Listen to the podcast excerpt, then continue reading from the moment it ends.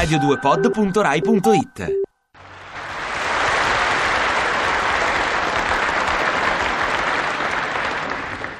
Signori, ci siamo. Vengano allontanati dagli apparecchi i forti di cuore. No, i deboli lasciateceli, eh, quelli mica mi fanno paura, quelli mica menano. Eh, perché è giunto il momento delle mie consuete recidive cronache di tutti i giorni. E si può avere Bach? No. Che si può avere? Chi? De Martino. Beh, un po', po'. Vabbè, pazienza, sì, sì, sì, pazienza. Vabbè, datemi un De Martino.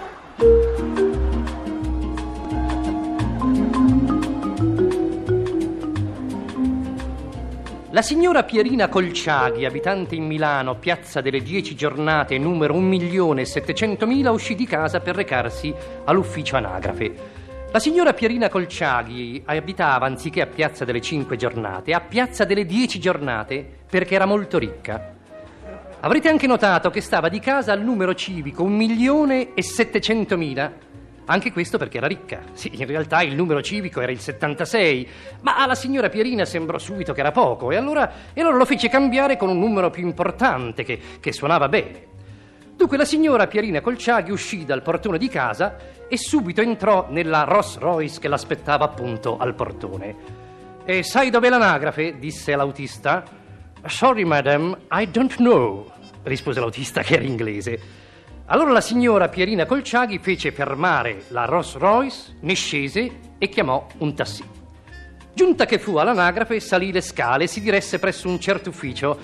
Certo ufficio che sapevo ma che adesso mi sono dimenticato, quindi non state a fare i pignoli che tanto qualsiasi ufficio va bene lo stesso. Oh. Entrò in questo ufficio, parlottò un po' con l'impiegato che le consegnò un modulo e poi con questo modulo in mano si sedette a una scrivania per riempirlo. Nome Pierina, Cognome Colciaghi, abitante A, piazza delle Dieci Giornate, 1.700.000. Stato di famiglia? La signora Pierina ci pensò un po'. Stato di famiglia, disse. Eh, stato di famiglia, beh, ottimo. Eh?